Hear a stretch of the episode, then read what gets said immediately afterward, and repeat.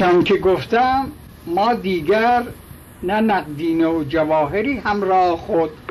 و نه مالی و نه حسابی در بانکهای خارجی داشتیم. در پاریس در پاریس که توقف ما بیش از یک ماه به درازا کشید همسرم به شیوه همیشگی خود در آپارتمان کوچک ما از دوستانی که با ما زندگی می‌کردن و یا به دیدن سعید پسرم می آمدن پذیرایی می نمود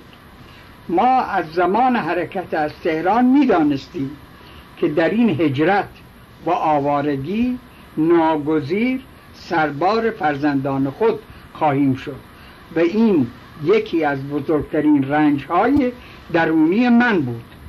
در ایام انقلاب ما به خوبی می توانستیم خانه مسکونی خیش را بفروشیم و چند صد هزار دلار در خارج از ایران برای آینده احتمالی خود تأمین کنیم. ولی من در آن زمان چنین عملی را یک نوع سرقت از دارایی ملی به حساب می آوردم فکر و نیت ثابتم همواره این بود که اگر روزگاری حکومتی ملی بر سر کار آید هر یک از اعضا آن باید در بد و تصدی خیش در برابر ملت ایران بر اصولی سوگند یاد کند و تمام دارایی خود را از منقول و غیر منقول و حساب در بانکها رسما معرفی کند و به هنگام خروج از خدمت نیز بار دیگر به حسابش رسیدگی شود. چنین وسواس و نیت خالص اینک به چنان بنبست تاریکی منتهی شده که برای خورد و خواب روزانه باید تحمیل بر فرزندان خود بشویم. در پاریس روزی که آقای دکتر احمد مدنی به دیدنم آمد تکلیف کرد از جوی باریکی که به او لابد از طرف بعضی از ایرانیان می‌رسد مبلغی به ما بدهد. ولی من آن را نپذیرفتم و به بزاعت مزجات خود قناعت کردم. فرزندان ما که حق اقامت ثابت در امریکا دارند و بر طبق قانون اون کشور می توانند اعضای درجه اول خانواده خود را پیش خود ببرند با مقامات مربوطه اداره مهاجرت و وزارت خارجه امریکا وارد مذاکره شدند و به دنبال پیگیری های خیش به کنسول امریکا در پاریس نیز تلفن و درخواست اقدام فوری برای حرکت ما کردند. آنها در تلفن خود نام خانمی که مقام کنسولی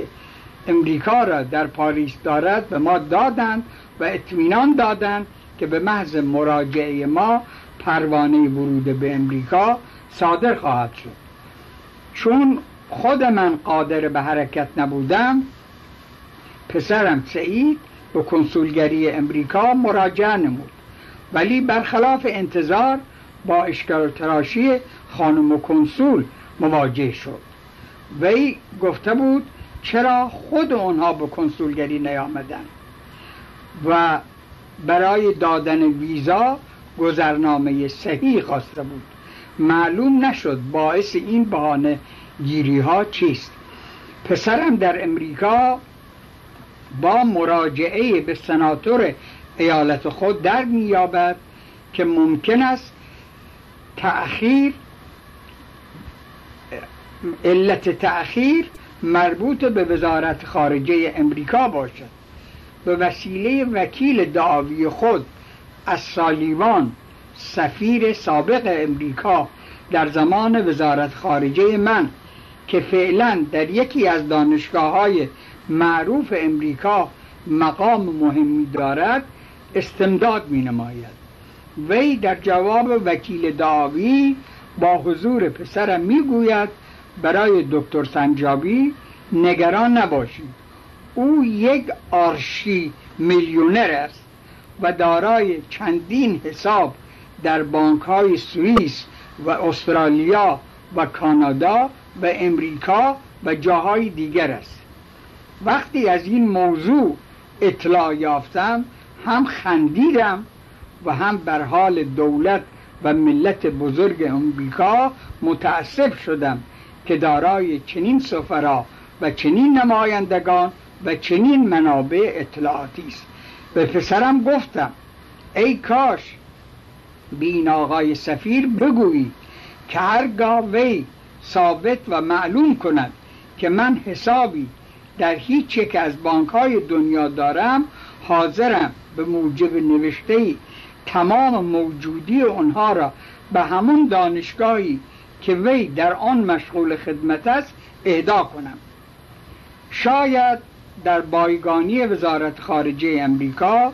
نکته های تردید آمیزی درباره من باشد و یا شاید دولت امریکا پس از حادثه هولناک گروگانگیری ایران چنان عبرت گرفته که مانند مارگزیده از هر ریسمان سیاه و سفید میترسد. به هر حال چون از جانب کنسول امریکا مواجه با اشکال و دفع الوقت شدیم برای گرفتن ورقه اقامت و گذرنامه پناهندگی سیاسی به وزارت خارجه و وزارت کشور فرانسه مراجعه کردیم. اونها با کمال مروت مدارک مربوطه را در ظرف چند روز به ما تسلیم کردند. و حتی اشاره کردند که برای محافظت من ممکن است مراقبت پلیسی ترتیب بدهند. ولی من اون را برای خودم مزاحم و غیر لازم دانستم. در این ضمن تدریجا خشکی خانم کنسول به نرمش گرایید و در ضمن ملاقات با سعید برای همسرم و من خارج از نوبت وقت ملاقاتی معین کرد و با مشاهده گذرنامه پناهندگی سیاسی ما از دولت فرانسه دیگر در دادن ویزا تردید نکرد و آن را برای مدت یک سال اقامت امضا نمود.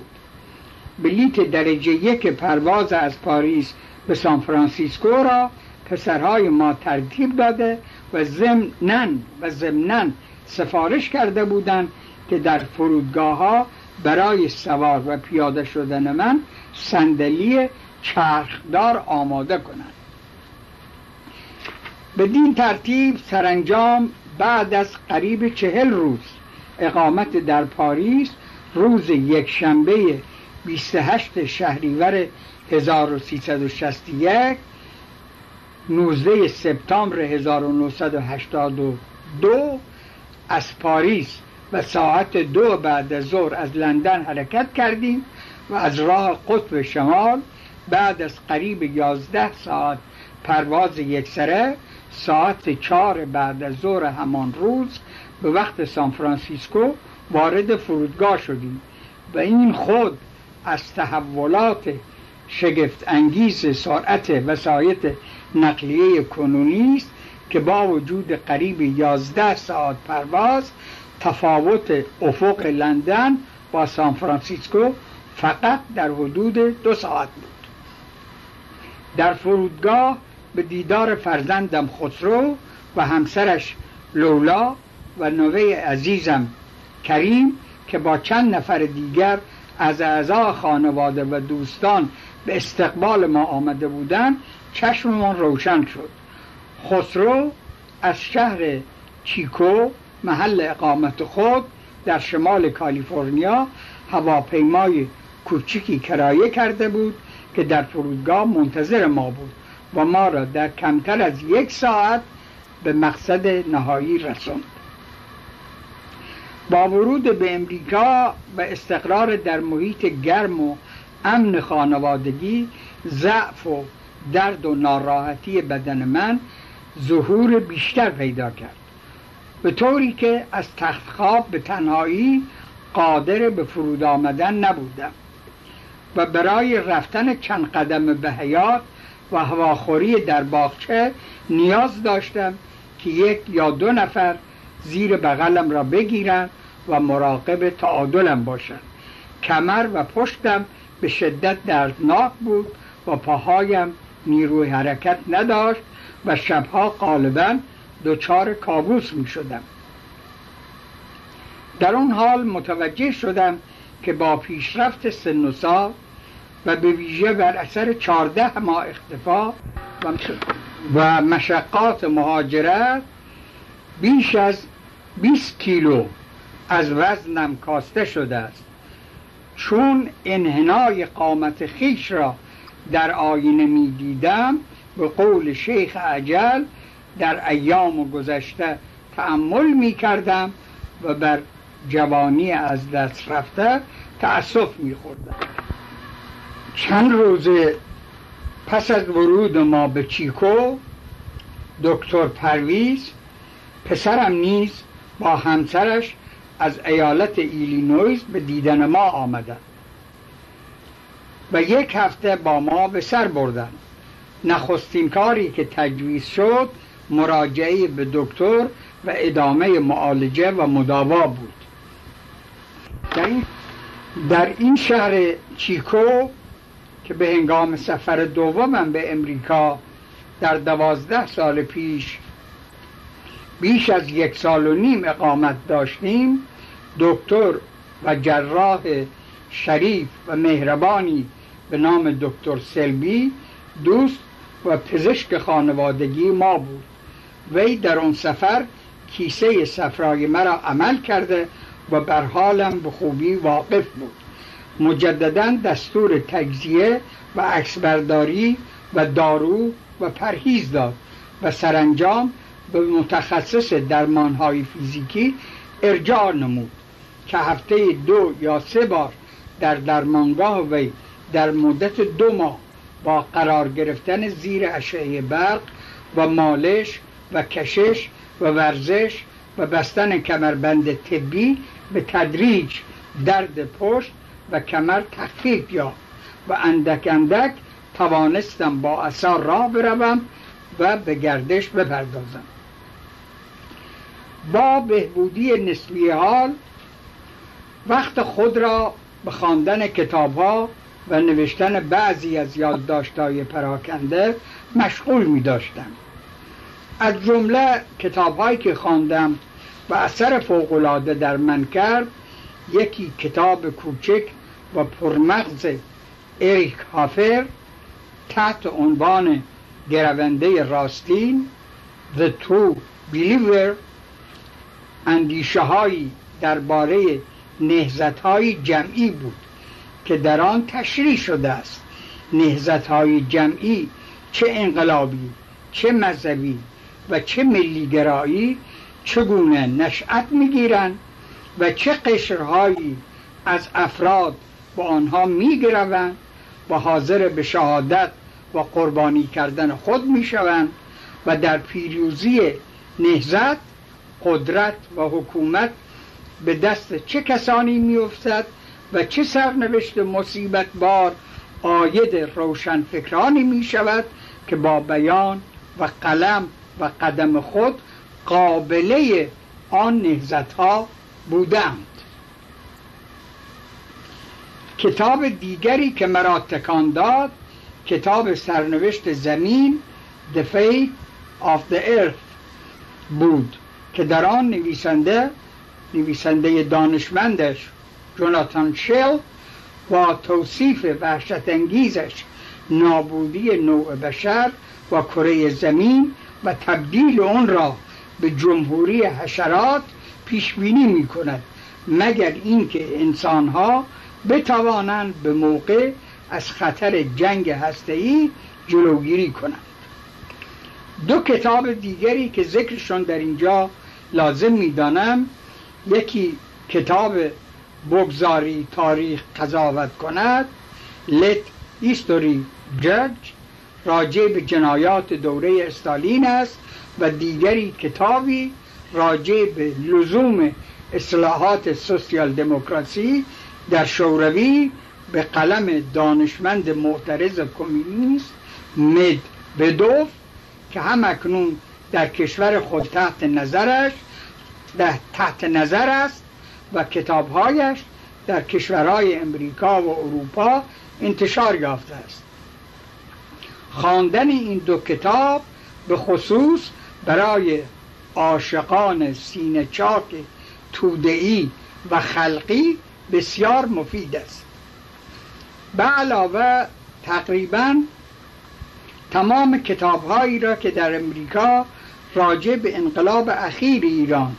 چه از طرف ایرانیان و از چه از جانب امریکاییان انتشار یافته مطالعه کردم. از اون جمله کتاب پاسخ به تاریخ محمد رضا شاه و کتاب یک رنگی منصوب به آقای یک رنگ دکتر شاپور بختیار و کتاب سقوط شاه